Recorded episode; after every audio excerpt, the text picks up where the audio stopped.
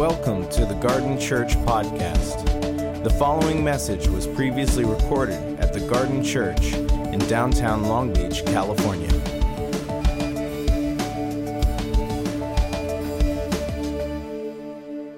This morning, we kind of begin a, a, a, a light summer conversation um, that is rooted in the reality that um, especially for those of you who have been disciples of Jesus, followers of Jesus for a long time, you've probably already started to notice that there are certain kinds of things that happen just purely by grace. God just comes in and, and he, he enables you to do what you couldn't do on your own. Yeah? Um, and that there are a whole boatload of things that He says, I'll help you with that, but you're going to have to do some of the heavy lifting on this one as well. And unfortunately, sometimes in the church, we have uh, emphasized the spiritual components of that. Pray, uh, read the Bible, worship, and all of those things are really, really important. And I want you to continue, no duh, to do those things. But they don't address or fix a lot of the maturity issues that are a, that tie in to being a fully formed disciple of Jesus. It's possible to go to church every day, that it's open. It's possible to pray, to do your daily devotions, and so on and so forth. It's possible to do all those things and still not grow up into Christ likeness. Because as long as we're working on exercising in discrete bits the spiritual muscle, we don't pay much attention to the emotional muscle. And so we're going to be spending some time in conversation over the next uh, few weeks uh, on, on what does it mean for us to become emotionally healthy? What does it mean for us to take as seriously as Jesus does our anger? You'll notice, for example, Sermon on the Mount, the very first thing he goes after is anger. Don't, don't, don't, don't hate, don't be angry. Uh, and, and it's like, well, Jesus, how in the world, how, how, do you, how do you do that? Right? Anger has been my best friend since I was 12. It's how I got stuff done. I mean, it's uh, any, anybody else? I mean, and and and uh, and and here's the deal: it's not that Jesus wasn't angry; it's that he knew how to be. Oh, so the anger is not the problem. I don't just put a lid on that. I want to learn how to be angry from Jesus. That is going to require a little bit of work, I'm thinking, right? And that's what we want to talk about. Uh, just the, the, the fact that we are, are fearfully and wonderfully made, um, and that God knows the ways that we have um, veered off course from the blueprint of what He had in mind in the first place. So that's the conversation uh, in, in, over these next few weeks. Um, and a nice light summertime fare, right? Um, but I want to start uh, with this um, uh, uh, text of Scripture. Before I do that, let me, let me say, too, for those of you who want to read along at home, um, there is a book that we are going to be using as kind of the backbone of this sermon series by Peter Scazzero called The Emotionally Healthy Church. Uh, it is kind of, he's kind of created a cottage industry now in emotional health, but it's uh, so far everything that I've read by him uh, has been valuable and worthwhile. So I would suggest, if you want to follow along, uh, that you pick that up and, uh, and we'll be not basing our sermons, I'm not preaching on the book, but I'm using the book as a backbone, as a kind of structure for us looking into the text of Scripture. He's a pastor who has rooted his conversations in Scripture, and that's what I intend to do uh, as well. And Darren, of course, when he uh, uh, returns and is part of that, uh, that, that conversation. Because I've discovered over the years, I've been pastoring for more than 40 years that it's possible for somebody to go to church all the time and still be at the end of their journey as angry and as lustful and as, as pernicious as they were when they started. Apparently, just going to church and doing the church stuff doesn't fix the brokenness that is at the core. Uh, and I want to talk about why that is and why I think Jesus wants us, as part of our maturing, part of our growing up, to lean in to emotional health in those particular areas that we'll talk about. So, uh, the passage of scripture that I want to start with is Genesis 2 7. This is kind of a large framework, and we've spent a lot of time on these ones before, so I'm not going to uh, unpack this. But here's the text The Lord God formed a man from dust of the ground, breathed into his nostrils the breath of life, and the man became a living being. The, the Hebrew word in behind living being there is nephesh, which is otherwise translated soul. So again, um, this, this, you have these, these two components of, of the human being, the human soul, right? The, what does it mean to be soul? Well, it's two primary components it's the dust of the earth into which God breathes the breath of life. So these two components, dust and spirit or breath, dust yielding the physical aspect of the soul, spirit, breath of God leading the spiritual aspect of the soul. So you have the soul is comprised of two primary components. You, you, you, does that make sense? So it's not, you, you, you have a body, but you're not your body. You have a spirit, but you are not your spirit. You don't have a soul, you are a soul. And that becomes important when we start to think through what whole soul health looks like. The two primary components, physical and spiritual, are uh, supplemented by three secondary components social and intellectual, how we relate to the world and how we think and process information. And in between linking them and serving as kind of a dashboard indicator of soul health is the emotional component. So, five components of what it means to be soul physical, spiritual, social, intellectual, and emotional. It is not surprising that Jesus doesn't just save one fifth of us. He doesn't just address one fifth of, of us. He addresses and seeks to redeem, save all of us. So, this, this, um, these, these components here uh, uh, enable us to think through strategically what does it mean when Jesus then says, and by the way, it's important to know, you can't be mature well in, in one area without some level of maturity in the other areas. So spiritual maturity will require us to grow up emotionally too. It will require us to learn how our body works in support of our spirituality how our social interactions work in support of our spirituality, how our brain that God gave us, gave us to process information, to, to systematize our experiences, how that works. Our mind, not just our brain, because your body has a mind of its own, right? How we process and think through things and work through things, the logic that makes sense of our life, because every one of us at almost every given time, once we've reached a certain age, have a perfectly good reason for everything we do.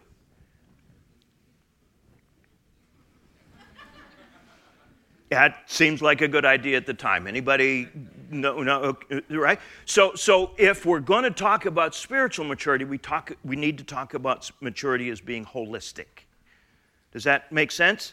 Uh, here's Jesus on this, uh, uh, because the, in, in Mark chapter 12, verse 29, he says, uh, in response to the question about which is the most important commandment, he says this Hear, O Israel, the Lord our God, the Lord is one, a unity, right? So, love the Lord your God with all your heart, with all your soul, with all your mind, and with all your strength. The second is this love your neighbor as yourself. There is no commandment greater than these. So this becomes a, a strategy, a metric, if you will, by which to evaluate maturity across the, across the board, right? Because we all know people who, for whatever reason, have found a way to do spiritual exercises, spiritual disciplines, in such a way that it never filters in to how they manage money. It never filters into how they treat their spouse. It never filters down to the ways that they interact with the clerk at Albertsons. Jesus is saying if it doesn't do that, it doesn't count here. Love the Lord your God with all your heart, soul, mind, and strength necessarily translates into loving your neighbor as you love yourself with all your heart, soul, mind, and strength. Why? Because the Lord our God is one. He's a unity. He's not bifurcated into the various components with emphasis, well, I do this, but I don't do this. You do that, I'll take care of it. No, you can't do that, right? Which means that the gift God has given you in your whole soul is the gift God wishes to receive from you. Love your whole soul and offer it up heart, soul, mind, and strength. So, love then becomes the defining metric of spiritual maturity. The more you love without condition, without payment, without outcome, the more you are like your Father who is one. This is what Jesus said, right? And he invites us to be great lovers of all of humanity as well as the humanity that is us, as well as the humanity, right? You, you see how the flow works here. So, so, because the creation is nothing more than an expression of love. And that sounds mystic, it sounds Eastern perhaps, but, but here's, here's my logic. John says, God is love. What is creation? God said, Love said, Let there be. Does that make sense? So, so, so love becomes the metric, it becomes the means of maturity, it becomes the metric of maturity. The more we love, the, the, the more we love freely, flowing in all five dimensions of the soul, to and from God, to and from ourselves, to and from others, love, love becomes that, that aligning metric and the measure of maturity. So that's why we're going to be focusing on that by way of introducing the series. The first principle that Scazzero identifies and that becomes critical in our conversation is this one you've got to learn to look beneath the surface. Beneath the glittering image, beneath the facade that we have learned how to present to others and often to ourselves, right? You've got to look beneath that surface. He uses the image of the human soul as an iceberg with only, what, an eighth of it visible on the surface and seven eighths underneath. If we never get beneath, if we never go beneath the surface, we will never ultimately move towards maturity. We will remain an emotional infant or an emotional child or an emotional adolescent. We will never become an emotionally mature adult, spiritually mature adult. And why is this important? Because God is counting on you to help Him save the world. That's why it matters, because you matter. He wants you to bring all that you are, including that stuff that you'd prefer nobody know about, hidden under the stairs in your grandma's attic. He wants you to bring all of that to the self that He wants to redeem to partner with Him to save the world. So, where do we look? It's clear we're fearfully and wonderfully made. Uh, as a result of our Genesis 3 rebellion, which we don't have time to get into, we have disconnected ourselves from the aligning force of God, the aligning dependence on God, the aligning uh, reality of love, and we have begun to find ways to hide because we are ashamed or because we're afraid uh, we have found ways to hide in our blaming of others. As long as I can deflect things that are wrong with me on you, then I never have to actually deal with them, right? And then, because we are built with the, as the image of God, we have power, and we start to misuse our power to protect ourselves. And by, we do this either to dominate others or to manipulate others. We've talked about this enough that I hope that that brief snapshot is, is not more than we can process. Everybody tracking with me? Okay?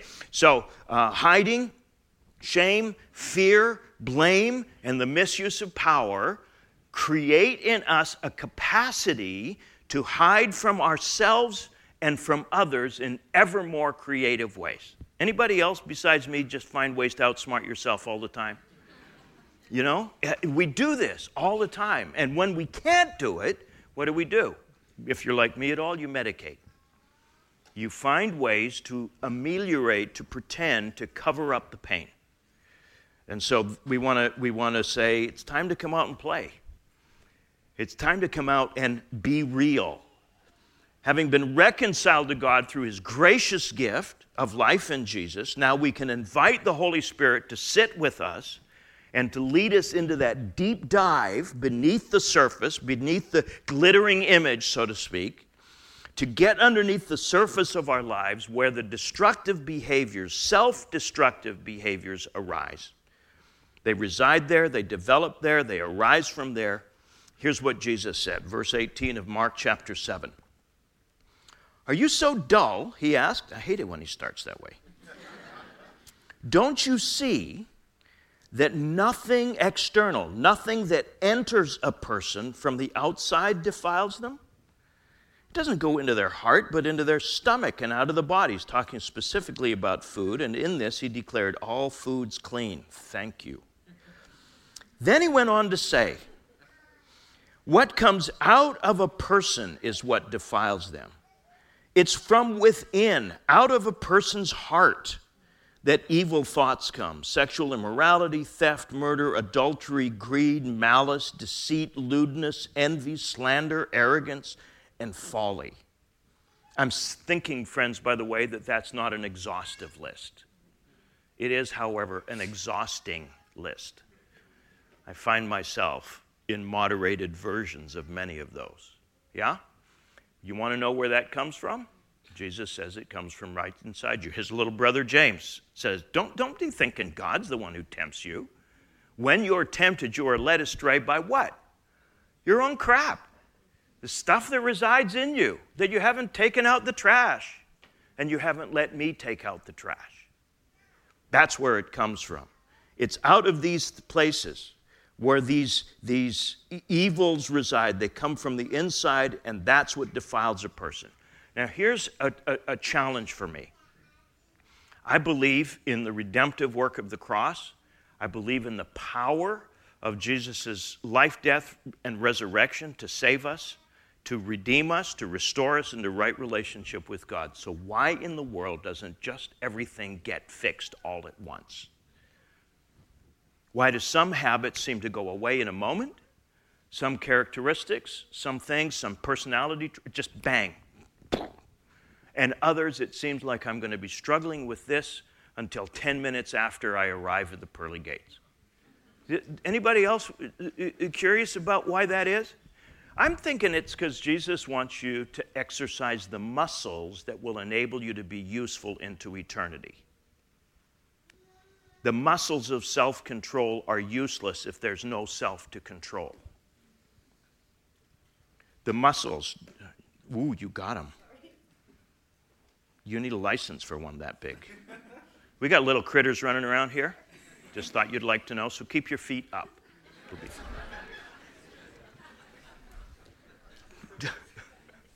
thank you, thank you. You've saved. That's all right. Got the front row. it's okay. Okay, we're good. So, so when we think through this, I think that Jesus, remember, there are three um, levels, I guess, by which things are healed, by which wounds even are healed, by which brokenness is healed. The first one is some things Jesus heals completely, and we can pass over that space without any, even a twinge, right? But there are some things that Jesus heals that leaves a scar. You walk with a limp. You are reminded that you once were and now you are. Yeah? But there are some things that Jesus leaves open wounds. And he does that not because he can't heal them, but because they, in their openness, are a means through which revelation shines, glory shines for other peoples to encounter the risen Christ in a way that they could not if they did not see that wound in you. Do, do, do, does that make sense? So you think, for example, of, remember we've talked about this. Thomas, put your fingers through the holes. Those holes are not healed, they are not scarred over, they remain open as a means by which the revelation of the risen Christ can come to Thomas and through Thomas to us. So, what about the issues in your soul? Your physical illness, your mental illness, your uh, wounds that have occurred to you, the damage that has been done to you. Jesus can ameliorate all of that in the snap of a finger, and He doesn't. Why? Because that's useful. There's somebody whose brokenness that you connect with is like yours who needs to be able to see what a disciple of Jesus with mental illness of one kind or another looks like. I say that very deliberately because we have this notion that perfect people are the ones who are disciples. Sorry, if that's the case, none of us qualify. Right? It's people whose families are that they came from are a mess, who will battle the family system their whole life. Jesus needs disciples who are learning how to do that as he would if he had come from those dysfunctional family systems. That's why some of those wounds remain open and are not healed. It's not because he can't, it's because those wounds become useful for him in inviting you to partner with him in saving the world. Now, they can also become excuses to avoid signing up for duty. That's why we want to say, Holy Spirit, Help me to know what's in me, not so that I can pretend it isn't, but so that I can invite you to redeem it, to restore it. I'm going to offer it up. I can't offer it up if I don't know it's there. I can't offer it up if I'm not willing to acknowledge my own story. I can't ask Jesus to redeem my anger if I'm continually pretending I'm not, angry. Just frustrated, you understand. Just disappointed, disappointed. No, you're angry. Bring it. He knows how to handle angry people. We uh, uh, uh, okay? And I'm talking about anger because that's my besetting sin. So smarten up. No. Okay. Um, here's the deal the visible markers of unhealth primarily surface in our personal and relation and, and our personal relationships and particularly with people whom we love. So think of your friendships, think of your marriage, your spouse, think even of your kids. You will treat your coworkers better than you will treat those who are closest to you.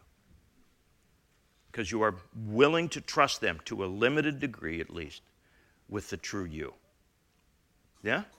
So we want to dig into this and say, Lord, I don't want to mask this. I don't want to medicate this. I don't want to binge out on Netflix and disappear into my life. I want pain, the pain of the realization of what I've done to my wife, the pain of the realization of what I've said to my child, the pain of the realization of how I've treated that maybe even stranger on the 405 freeway.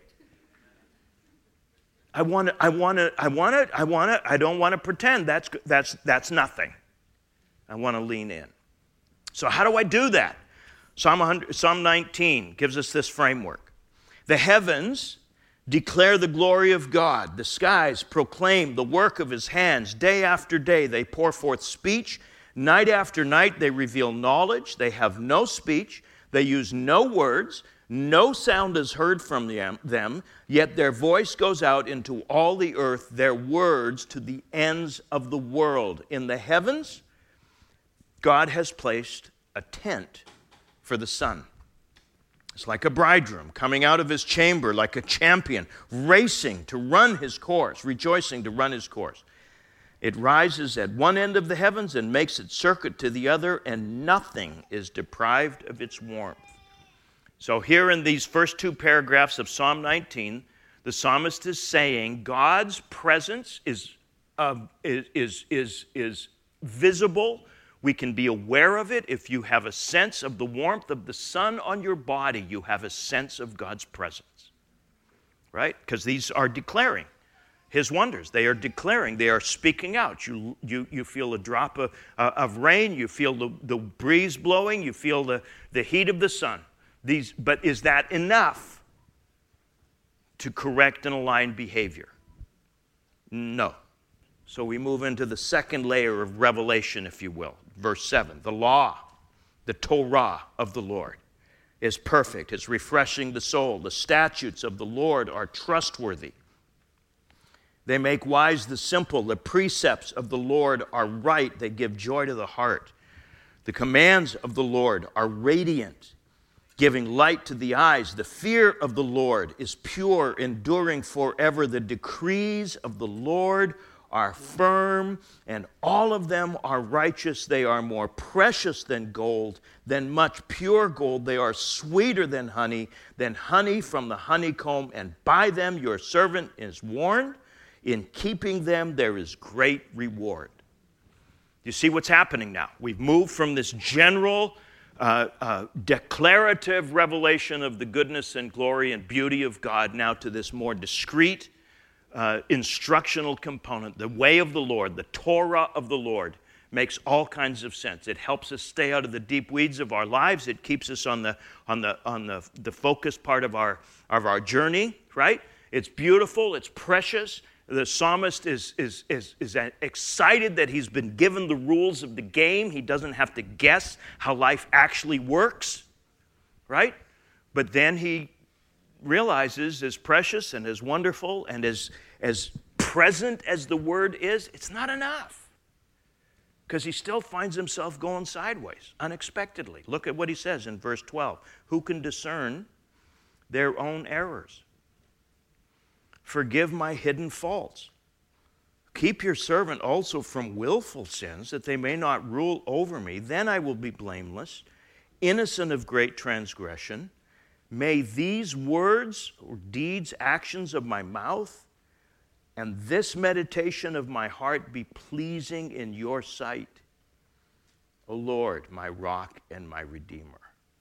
Here's the deep truth no matter how well you know Scripture, you still do differently than you know. True? Uh, anybody else know way more than you do? I know, I know how to treat people, I just don't feel like it sometimes. And besides which, they don't usually deserve it. So let's be clear. We got a problem because we're not loving others as God has loved us. Do, do you see where we're going here? So search my heart. I, I, don't even know where this stuff comes from. Some of it, uh, just to be honest, is willful. I do it deliberately with malice aforethought and throughout. And I, I, wish I, I wish that were not true. But there are times when my entitlement, there are times when my insecurity, there are times when my fear, there are times when my self abasement gets in the way and I blow myself up on purpose. Anybody else? Three? Okay, well, Jesus started, okay, four. I mean, we do this, right? We, uh, uh we, we do this. And, and, and, so, and so the psalmist teaches, Lord, oh Lord, oh Lord, I don't want to be like this. I don't want to be like this, except when I do. Where does the I do sometimes come from? Where does that come from? Search my heart. I don't know. I don't know. I've found ways to hide from myself. So here again, Psalm 139. Verse 23 Search me, O God, know my heart, test me, know my anxious thoughts, see if there are offensive ways in me, and then lead me in the way everlasting. We need help to look beneath the surface. We need help. So that's what this first principle says. Holy Spirit of the living God, I want to look beneath the surface. This is terrifying for me. I don't really want to look beneath the surface. I don't want to create the space, the solitude, the silence to dig deep. But at the same time, I don't like what I see coming up out of that. You can cap the sewer pipe for so long before the stink starts to work its way into the fabric of your soul. Let's clean out the mess. Oh, I don't even know where the mess is. Holy Spirit of the living God, help me out here. I want to be useful to you. I don't want to just be nice when I think about it. I want to be good for nothing. Not because I'm promised reward, not because I'm going to be punished if I'm not. I want to be good when nobody's looking. I want to be have a character that instinctively, when pushed hard, erupts with forgiveness, not condemnation. Because that's the model, is it not? Jesus, hanging on the cross, did not have to work up to, Father, forgive them. That is what came out of him naturally. Oh, man. I want that. I want that. I want to be so good, and I mean that in the best possible way, that it is not hard for me to forgive those who consider themselves my enemies. I got a week or two on this, or three, maybe. That's the prayer. So, what happens? First, we have to have an awareness of what we are feeling. Pay attention. Look at the dashboard. How are you doing at fear? How are you doing? Where's the anger index for you? Where, where, where is the sadness index for you? Where is love and joy on the positive sides? Because that dashboard of the emotions registers all of those health factors, right? How am I doing physically? Where, am, where are my relationships? We have to start to become aware of what we're feeling, to pay attention. I'm really anxious right now. I'm really afraid. I'm so angry. I was stressed out today. On and on and on the list goes. I'm sad. I don't know why. I just can't put a finger on it. The food has lost its flavor and the colors are muted. I don't, I don't know what's happening today. I don't know. And then we sit with the Holy Spirit and ask the why questions. Why am I so angry at this person I love so much at something so trivial? Why did I go to DEF CON 4? because the cup wasn't put away. What's that about? Right? Why am I avoiding this person? Why do I care so much what people think of me? Why am I so anxious about how I did?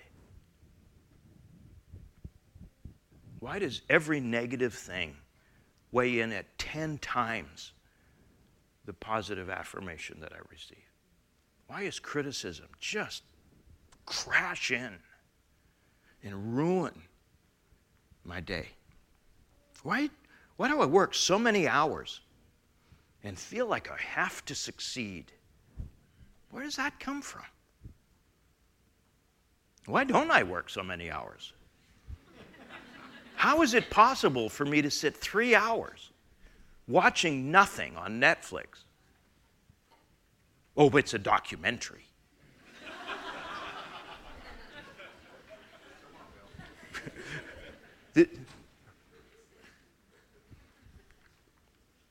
Why is community so hard for me? Why don't I join a house church? Why don't I want somebody to really know what three o'clock in the morning looks like for me?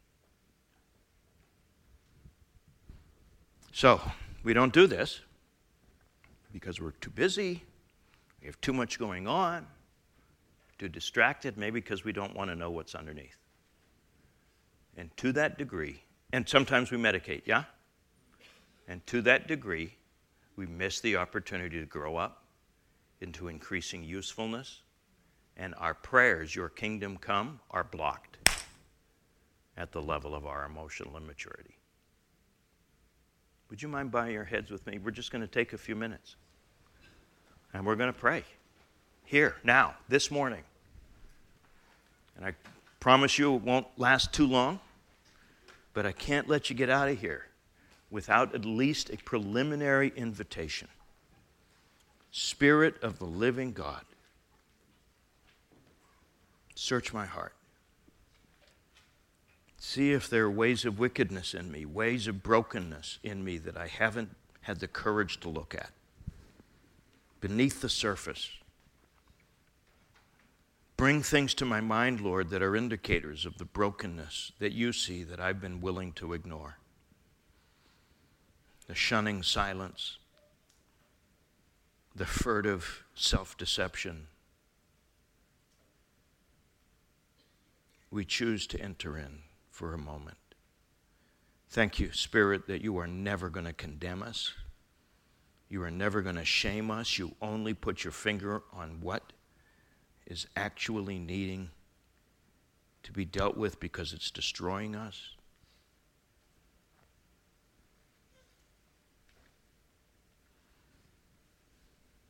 What is your anger index this morning? Where are you feeling joy and happiness and laughter spring up? Where is fear crushing your sense of adventure? Where is sorrow and sadness disconnected from real loss and now has become a generalized condition of self protection?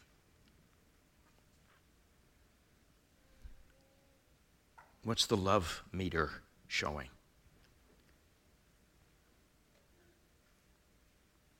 Spirit of God. Search our hearts. Gently, kindly, put your finger on the places, Lord, that you wish to address. And we just say to you, Jesus, we're yours. We're yours. Thank you for listening to the Garden Church podcast. For more information about the Garden Church, visit thegardenlb.org.